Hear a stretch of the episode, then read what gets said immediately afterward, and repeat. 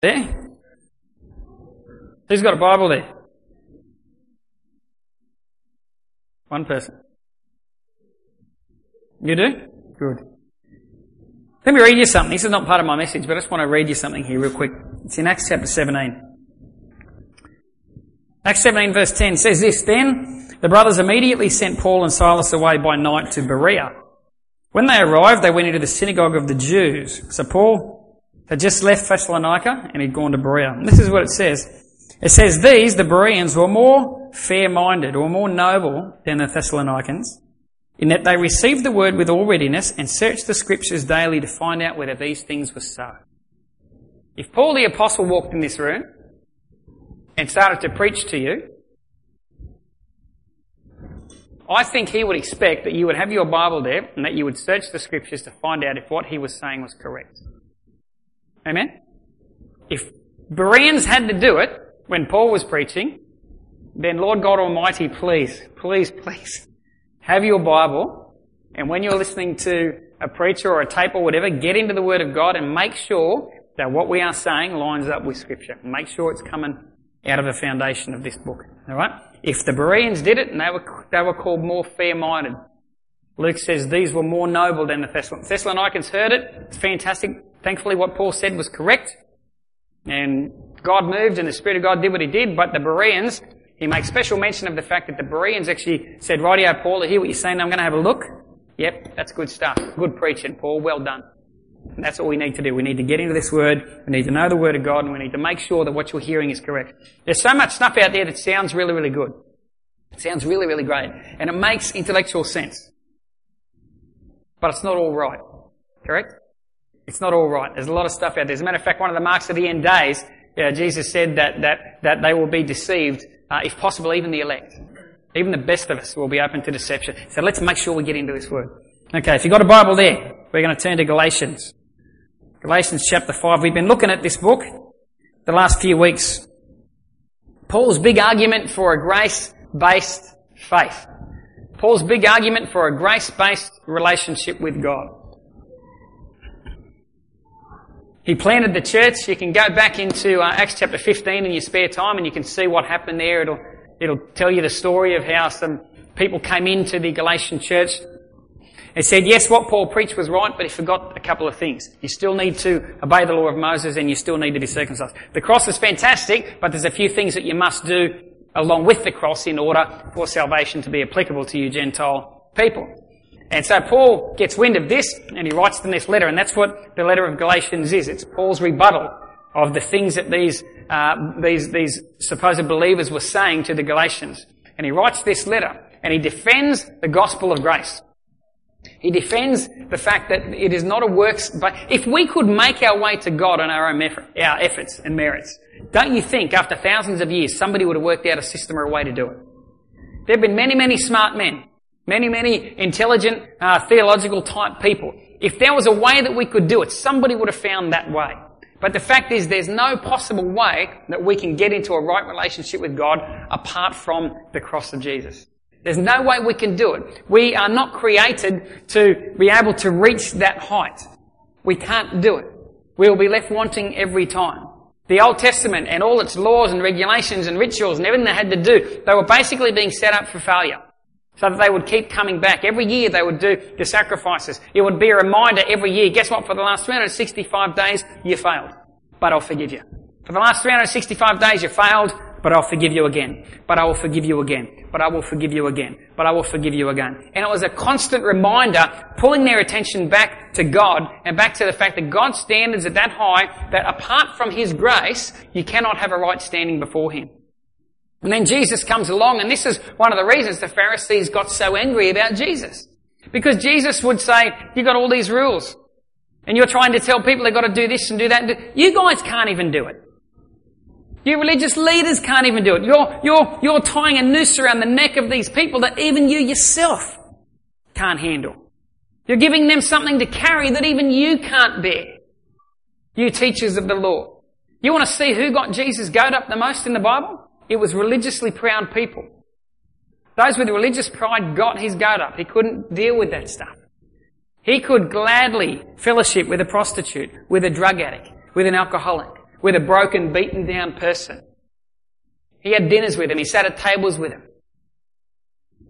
But when he got around religious pride, something flared up inside of him. And he didn't like it. And it's the same today. Because religious pride will tell you, I'm good enough for God. Because I do this, that qualifies me as being good enough for God. And because you don't do this, that means I'm better than you. And it's a lie. It's a complete and utter lie from the devil. We are saved by grace through faith, not of works, nothing we can do. The beginning of our relationship with God began because we accepted what Jesus did. Not because we found out what we were supposed to do and we did it really, really well long enough that God suddenly went, now I accept you. Now you're in the team. You know, I've got, uh, I coach uh, uh, representative touch football teams, have for years and years, and uh, this afternoon I've got uh, my second trials for the Ballina Under 18s uh, rep side. And I get a whole bunch of kids that'll come along, and for a couple of weeks they've been performing for me. They've been out there doing training drills and playing, and I'm watching them, and I'm trying to, to pick and select the team, and I can only take a certain amount. And they're out there and they're performing. They're doing the best they can to try to get my attention so that at the end of the day I will pick them and put them in my team.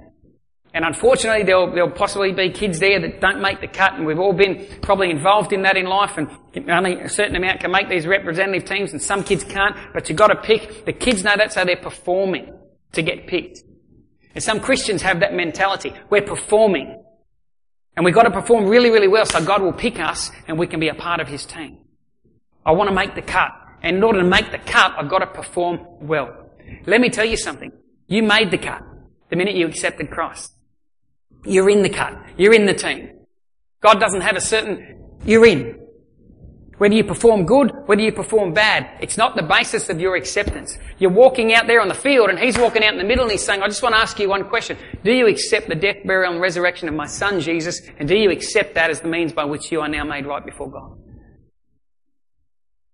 Do you accept the fact that he died to make a way back to the Father? Do you accept that he gave his life so that you can have the life of God? Do you accept that He paid the price for something that you couldn't afford? And if you humble yourself and accept that, then you're in the side. You have to perform. It's about what we accept. It's about what we believe. It's grace through faith that opens up that door for us to walk into relationship with God. And that's what Paul is defending. And you know what? It's worth defending. It's worth defending. Amen? It is worth defending. And today we still need to hold fast. And this is what Paul says to them. He says, stand firm in the liberty. Stand firm in that freedom. Hold fast to it. Why? Because there is going to be people and there are going to be things that are going to try to pull you away from that and get you back to being works based and get you back to thinking it's all about you and take you away from grace and bring you back into a performance mentality. The world will batter you, will beat you. The church Uh, unfortunately, at times will batter and beat you and try to get you to, to get to that place where you start looking back at yourself and you start judging yourself and you start trying to perform again in order to get acceptance with God when it's all about grace. It's all about the cross. It's all about what Jesus has done. You are as accepted right now through the blood of Jesus as you could ever be. You can never be more accepted. You can never be more accepted than you are right now, this day, right here. And I don't care what your morning's been like. I don't care what's racing through your head. I don't care how angry you might have been this week. I don't care what sin you may have stumbled in. You cannot be more accepted to God than what you are right now. And that's a message that the world needs to hear. We've all probably heard the analogy. You don't, you know, you don't, you don't um, uh, uh, uh, skin and gut the fish before you catch it. You don't go to the sink and turn on the tap and wash your hands and wash your face and your neck and your knees and your elbows and everything, and then jump in the shower. And if you do, stop it. You're wasting water. The shower does the same job. Amen? The shower does the same job. You just get in the shower, dirt and all, mud and muck and filth. You just jump in the shower and let the shower do its job. The water will clean you. The water will clean you. You don't have to prep yourself. The water will clean you. And God's grace will change you. God's grace saved you. You were born into the kingdom through the grace of God. And you will be carried through by the grace of God. The church doesn't exist because of our great faith in God. It exists because of God's great faith in us. He believes in us. You know why? Because He knows the power of His own grace. If He was just looking down at us and what we had to offer, then yeah, I could um, understand if He had a few unsettled moments. Oh, that, that's my, oh, that's my church? My goodness. I'm sure the angels do that every now and then. Are you sure that you've got this right, God? Are you seeing what I'm seeing down there in G-Bar right now? Are you, sh- are you sure? And God's going, hey, shh, just watch. Just watch what my grace can do. Just watch what my grace can do. In Galatians chapter 5, verse 16 to 18 says this. It says, I say then, walk in the Spirit, and you shall not fulfill the lust of the flesh. For the flesh lusts against the Spirit, and the Spirit against the flesh. And these are contrary to one another. So that you do not do the things that you wish. But if you are led by the Spirit, you are not under law. We came into this thing by grace. We got saved by grace. We started this journey by grace. Guess what? You are going to be changed by the same grace. You are going to be transformed by the same grace. You are going to be carried along in your walk with God by the same grace. God will do it. That which God has started, He will finish. He will complete what He has begun in your life. Many of us, when we get saved, we don't know anything. And we hear about Jesus and we hear about the cross and we hear about the blood. And, and God does something in our hearts. Unless God opens up the eyes of your heart, you'll never understand the cross. You won't. You'll never understand the love and grace of God because it's not love and grace that we know on a human level. It's a divine level. Paul talks about in Ephesians, he says, I praise the eyes of your heart will be enlightened that you would know.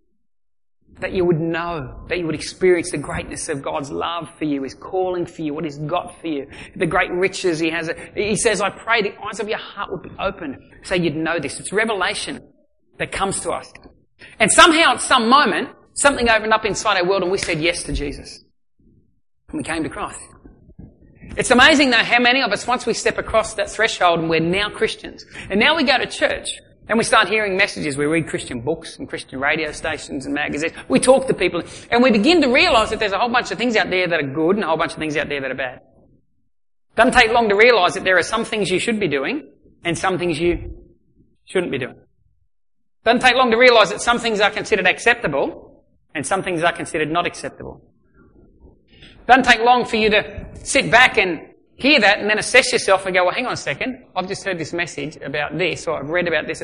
Or, and I look and I go, well, I struggle with that. That's, that's my struggle. I've got this problem. Therefore, because I got this problem, this issue, I want to make it right. Why? Because I love God. Because my heart is good, because I want to be a better person, a better Christian, I want to be a better father, a better mother, a better husband, a better wife, a better son, a better worker, a better boss, whatever it is. So I want to try to fix these areas of my life.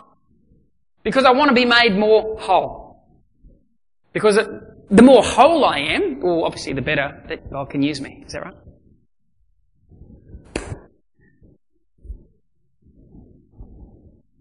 Paul makes this statement. He says, walk in the Spirit and you'll not fulfill the lusts of the flesh. For the flesh lusts against the Spirit and the Spirit against the flesh. And these are contrary to one another so that you do not do the things that you wish. How many of you know Paul is writing to believers? Paul is writing to people who believe in Jesus, people who are filled with the Spirit. And he's saying to these people who are filled with the Spirit, right now, where you are, there is a battle raging inside of you. There's a battle raging inside of you. There are two things coexisting. There is the fleshly nature of yourself, and there is the nature of the Spirit of God. And they're coexisting. And there's a battle raging. There's a war going on inside. And that war is so powerful at times that you do not do what you want to do. You've got the Spirit of God going, go this way. You've got the flesh going, no, I want you to go that way. And every now and then we go the way the flesh says. But we wanted to go the way the Spirit, because we're good people. And we do love God. And we do want to, to be all that God wants us to be, and we do want to succeed in life, and we do want to be whole, and we do want to make a difference in the world in which we live. And Paul says this battle is raging on the inside of you. And it's such a powerful battle that at times you lose and you don't do what's right. Let me get rid of a misconception out there. I have heard people say that the Holy Spirit is like a dove. The Holy Spirit is a dove. Now we get that from Jesus' baptism. The Bible doesn't say the Holy Spirit descended upon him and was a dove. It says the Holy Spirit descended upon him like a dove. Ever seen a dove land? They're really gentle and graceful and, you know, beautiful, beautiful uh, creatures. The Bible says the Holy Spirit descended on him like a dove. Many people have this mentality that the Holy Spirit is a freaked out, scared little child sitting in the corner of a room. If you make too loud a noise, he's going to run. He's just going to run.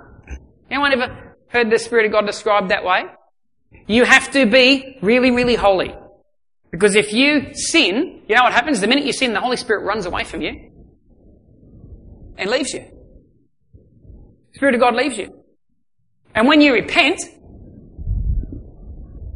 the Holy Spirit flies back to you and comes back to you. How many of you know that's not true? First of all, Jesus said of the Holy Spirit, I think it was in John 6 or 16, when He comes, He will convict the world of sin, righteousness and judgment. The Holy Spirit convicts us of sin. When we do something wrong, the only reason we know it's wrong is because there's something inside of us going, that's not right. How many of you know that little thing inside of you is not the flesh? Because the flesh won't cannibalize itself. The flesh doesn't want to kill itself. it wants to be in control. It wants to be in control. It wants you to keep doing those things that you know are not right. And you know they're not right because you've also got the Spirit inside you telling you, hey, that's not right. So the Spirit of God doesn't leave us when we sin. The Holy Spirit doesn't run away from us when we sin. The very fact that we feel bad about something when we've done the wrong thing, we feel convicted of it, tells me the Holy Spirit is still there with you. For without the Spirit's presence, there would be no conviction. And this is what Paul's saying. He's saying the flesh wants to take you one way and the Spirit wants to take you another way. They're coexisting. They're both there. They're both there all the time. When you're doing the right thing, the Spirit of God is with you. When you do the wrong thing, guess what? The Spirit of God is still with you. You are still sealed with the Holy Spirit of promise. You are still God's. You are still saved. You are still going to heaven. You are still right in terms of your standing before the Father. Nothing has changed. Your position in God hasn't changed because you made a mistake or you sinned. You looked at something you shouldn't have looked at. You said something you shouldn't have said. You listened to something you shouldn't have listened to. You reacted with a wrong emotion. You, you, you went too far with... The Spirit of God doesn't leave you at that moment in time. He's not a scared little boy sitting inside of you, waiting, and as soon as something bad happens, he's going to run away from you and, and desert you and leave you alone. The, excuse me, the Spirit of God stays with us. Now, Paul makes this statement. He says, everything's coexisting. There's this battle going on. But then he says this, but if you are led by the Spirit, if you walk in the Spirit, you will not fulfill the lust of the flesh. If I've got things in my life that I'm not happy about, things I know that God's not happy about, stuff that I know is not right, how do I overcome that? Paul tells us, he says, walk in the Spirit, and guess what? You won't fulfill the lust of the flesh. Walk in the Spirit, and you won't fulfill the lust of the flesh. They're opposing each other, and every day we're making a choice. Which way will we go? Which way will we go? Now, when we've got issues and struggles and stuff in our life, there is a way out. There is a way out. God came to give us freedom and to give us liberty. He came to set us free. He came to open up a door so that we could walk into freedom. Now let me give you uh, a definition of freedom. Freedom is not the opportunity to do whatever you want. Freedom is the spirit given ability to do what is right. Look at it this way. If you are captured in a prison cell. How many of you know if you were in prison, in a room this big, it can be easy to do what's right? Because there's no opportunity to do the wrong. Because you are in a prison. It can be easy when you're controlled and constrained like that to do what's right. But the freedom that God wants to give us is He takes us out of the prison cell and then empowers us to still do what is right. To still do what is right. Freedom is not about doing whatever we want. It's about having the ability to do what is right. That's the freedom and the liberty that Christ comes to give us. That's the freedom and the liberty that grace leads us into. Grace is not a license to just go out and sin and do whatever you want. Um, on one hand, it kind of is. Don't shoot me down. Don't go away saying Alan's preaching blasphemy. On one hand, grace kind of is. Because you're not saved based on your performance. You're saved through the cross. But when you truly understand grace and you accept the power of grace, why would you stay there? Why would you go out and do whatever you want? Why would you continue to walk in a lifestyle that you know is contrary to God's lifestyle? Why would you, when you fully understand the grace and the love of God, why would you choose to do things that hurt the Father? Why would you choose to do things that you know are not going to build into that relationship? So freedom is not the opportunity to do whatever we want, but it's a spirit given ability to do what is right by the Holy Spirit inside of us. The Spirit of God wants us to grow. He wants us to change. He wants us to get in tune with God. He wants us to walk the way that God wants us to walk. So Paul contrasts these two things going on inside of us. One is the flesh and one is the spirit. If you are born again, you are in this place, you've surrendered to Jesus, you've given your heart to Him, then you have the Holy Spirit. You have the Holy Spirit. Jesus said, I think it's in John chapter 20, verse 22, somewhere there. Came to his disciples. He just said, receive the Spirit. My belief is that when we give a heart to Christ, we receive the Holy Spirit. Bible talks about there are many baptisms, there's this, there's that. But we have the Holy Spirit inside of us. If you didn't have the Holy Spirit inside of you, you wouldn't feel bad about anything wrong you did. You wouldn't have that voice inside you. You wouldn't want to come to church. How do you think you got to church this morning? You were led here by the Spirit. Do you think your flesh wanted you to give up a nice Sunday morning and come sit in this room? Hang around with these people? Look around the room, please. You were led by the Spirit. Sometimes when we think about being led by the Spirit, we think about the, oh, those moments, don't we? And we all have them. We have those moments in life every now and then where you're just sitting there minding your own business and bang, God says something to you. You go to go and do this, or I want you to get up and pray for this person, or, or wakes you up at two o'clock in the morning and lays a burden on your heart and you get up and you pray. We think about those moments of being led by the Spirit. But being led by the Spirit is not just those moments.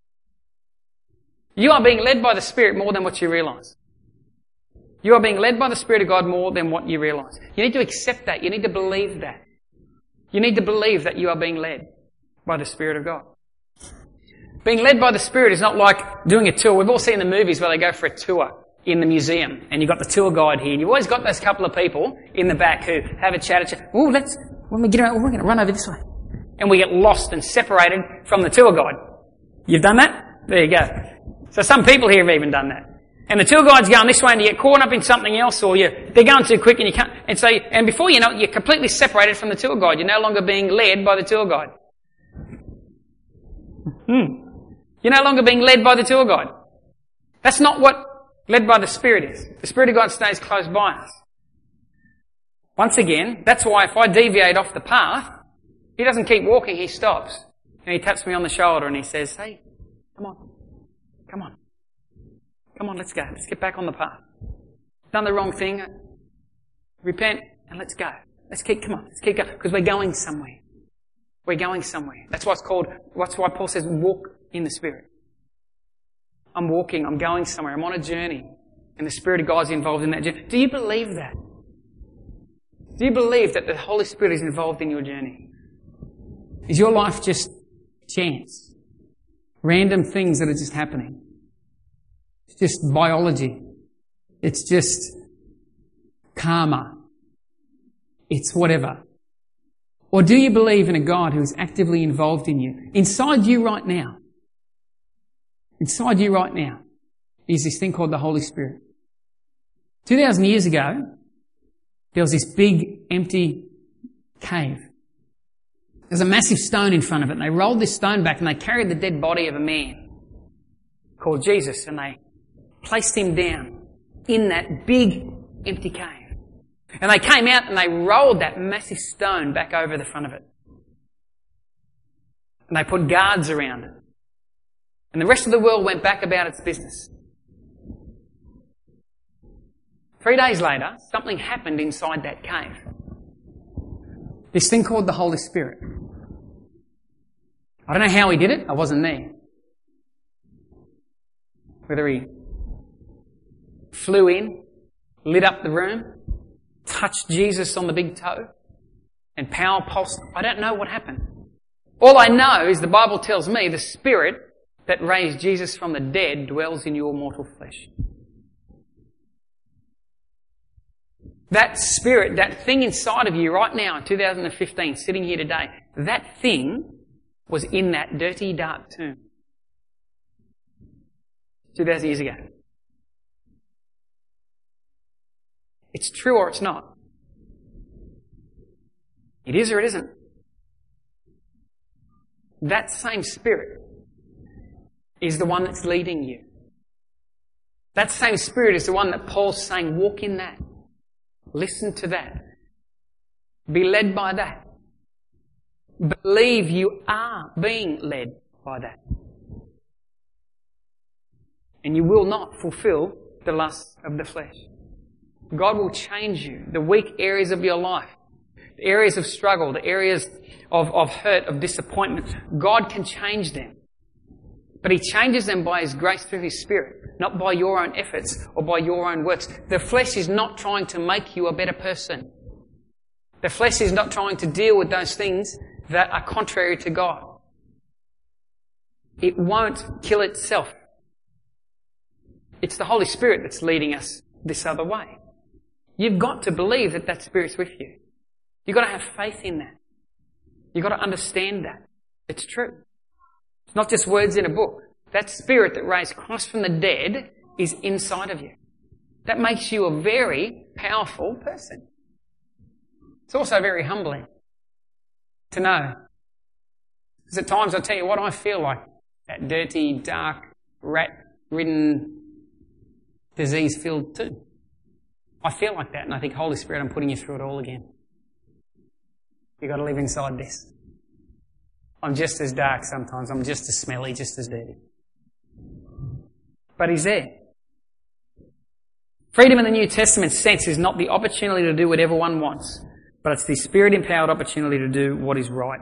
In any given situation, even when we do wrong, the Spirit of God gives us the gift of repentance.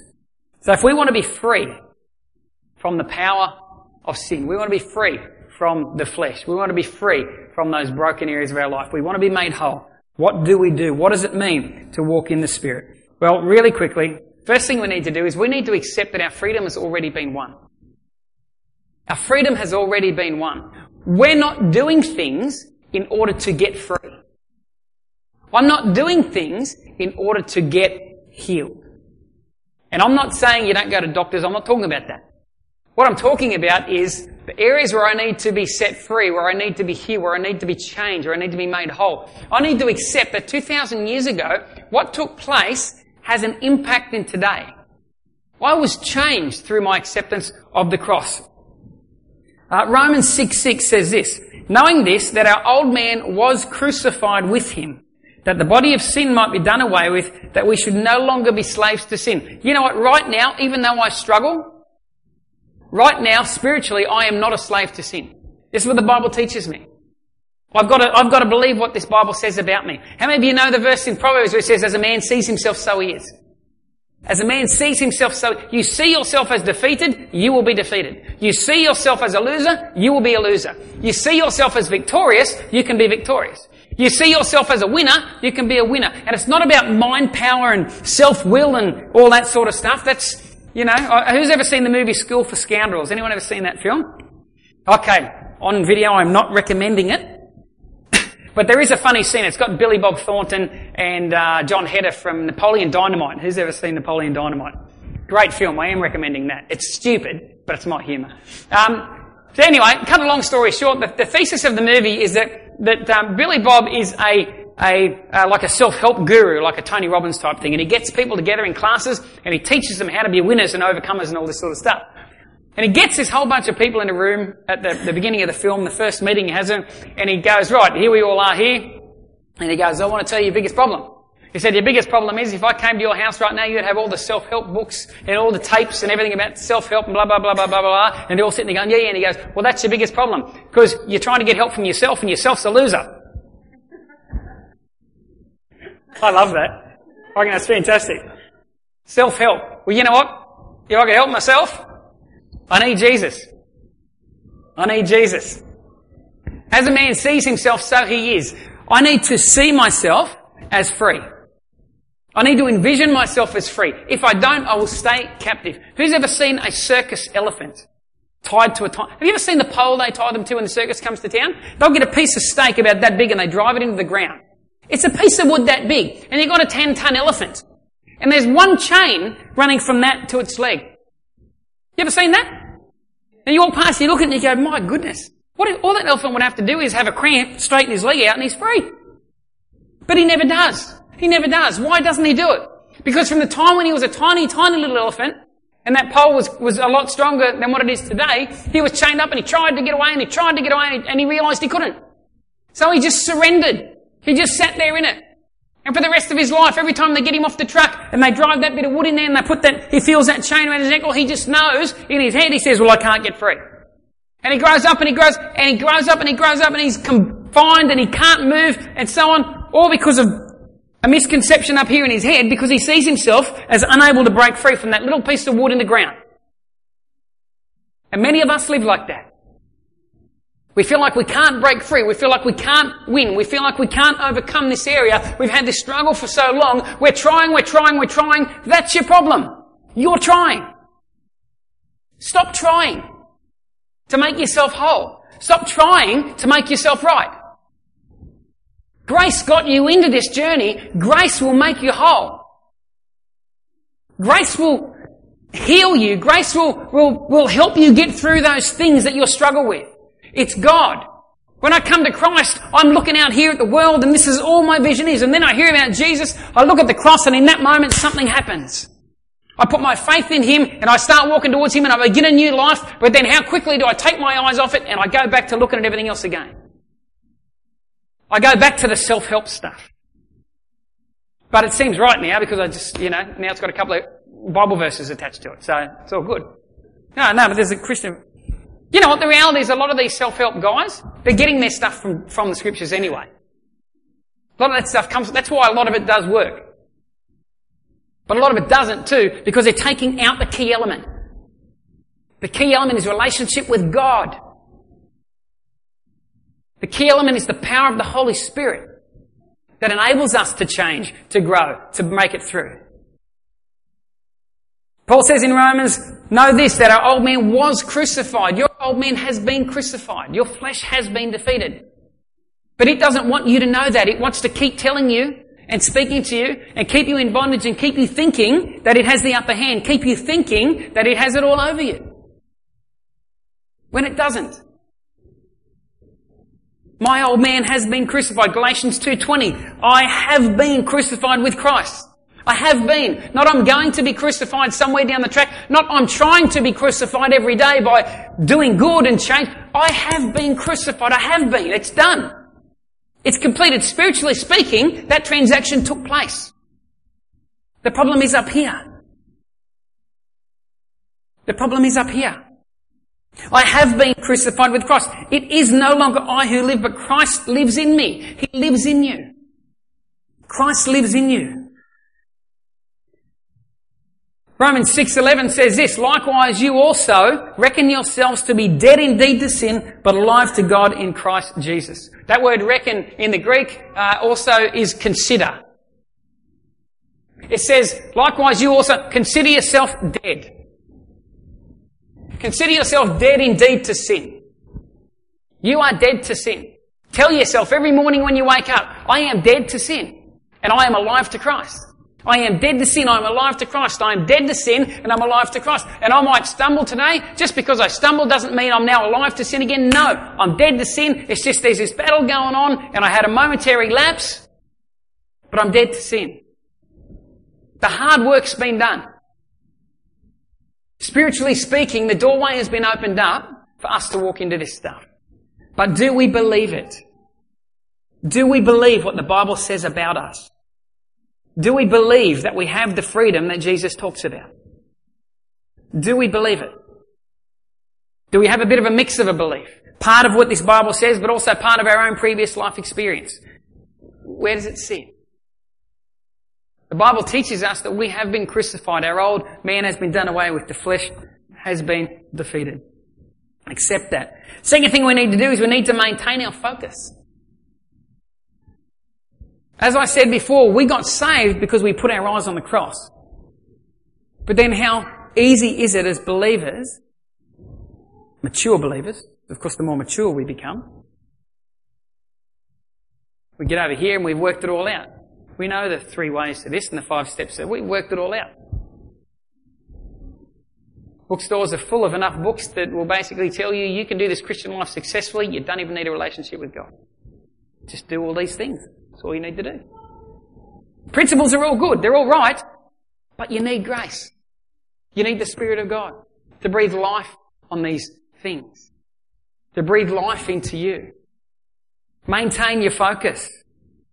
Hebrews 12, 1 and 2 says, Therefore also, since we are surrounded by so great a cloud of witnesses, let us lay aside every weight and the sin which so easily ensnares us. Let us run with endurance the race set before us, looking unto Jesus Looking unto Jesus.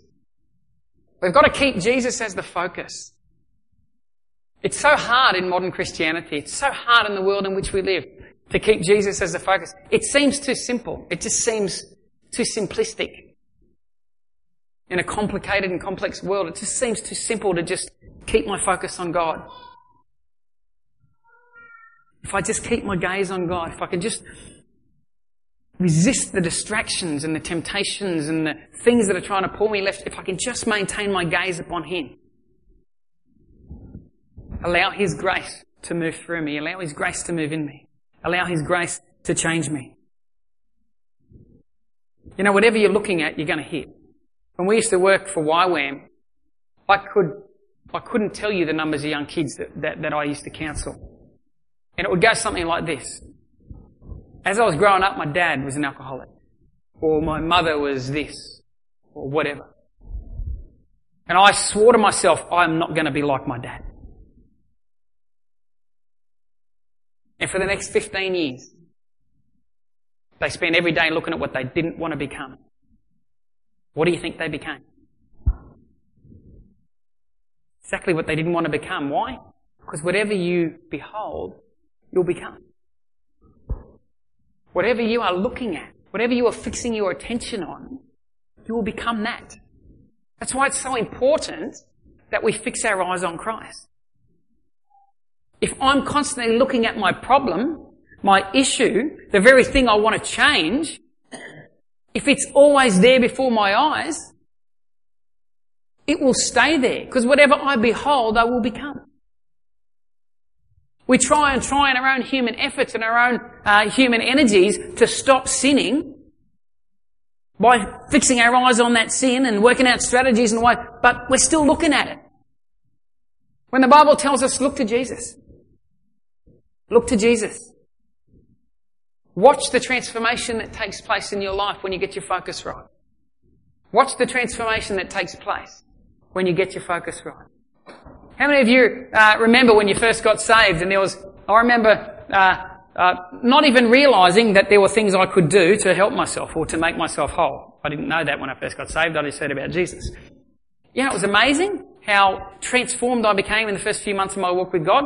I didn't even notice it, but everybody around me did. My old man commented about it. You, you, it's like chalk and cheese. You're such a different person. I, I wasn't even trying to be different. I didn't even know how to try to be different.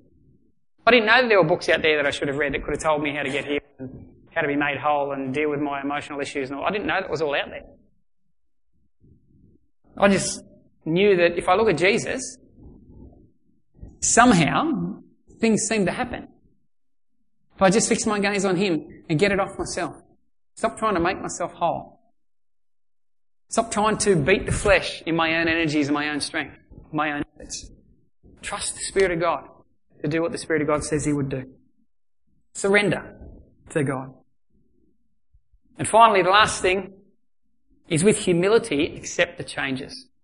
As God begins to change us, as God begins to work healing into our life, as God begins to, to help us overcome those areas that we have struggled with, we first believe that yes, I can have victory. Yes, the hard work's been done on the cross. Then we fix our eyes on Christ. Then as change begins to come, we need to accept it with humility. Because it's so easy then, when we start to see victory and we start to overcome, it can be so easy to get a little bit proud. And think, well, wow, look, look where I've come. Look what I've done. Look who I am now. Yes, I used to struggle with that. Here's what I did. I did that, that, that. The Bible says that God resists the proud. But what does He give to the humble? Grace. Grace. The power to change. The power to transform. The power to take a dead person and make them alive. The power to heal. Grace. You can't change yourself. So, the Bible gives you permission to stop trying. Stop it. Just love God. Just Jesus. Focus on your relationship with Him. Let Him change you. Because He can do it. And if He leads you to counselling, do it. If He leads you to doctors and surgery, do it. All that stuff. I'm not saying against any of that stuff. But what I'm saying is we can't change ourselves. You are who you are. That's why we need Jesus. Amen? Because He can change us, make us the people we need to be, and the people that deep down inside we want to be. Amen? Thank you, Lord. Father, we just thank you for today, God. We just pray for the rest of this week. Uh, Lord, I pray that, um, that, Father, we'd have a, a, a great week in relationship and fellowship with you. Lord, let us hear your voice. Lord, let us feel your presence in our life. Lord, let us uh, journey with you, God, to a place of victory and overcoming and wholeness. Lord, we thank you again for the death of Jesus and just pray, Father, today that as we think about those issues in our life, as we think about those struggles, as we think about the weaknesses that we have, that Father, we would not see them as, as, as defeated areas, but we'd see them as opportunities for the Spirit of God to move. And that we would trust you to move. That we would look to you, to your Spirit, to your presence, as the vehicle that brings about change in our life. We love you this afternoon, God. Be with each of us as we travel home. Lord, give us a great uh, Sunday afternoon, family and friends together, and bless us as we go back into the uh, working week, Father, in Jesus' name. Amen. Amen. Don't forget the prayer meeting, Tuesday if you can make it. Other than that, have a good week.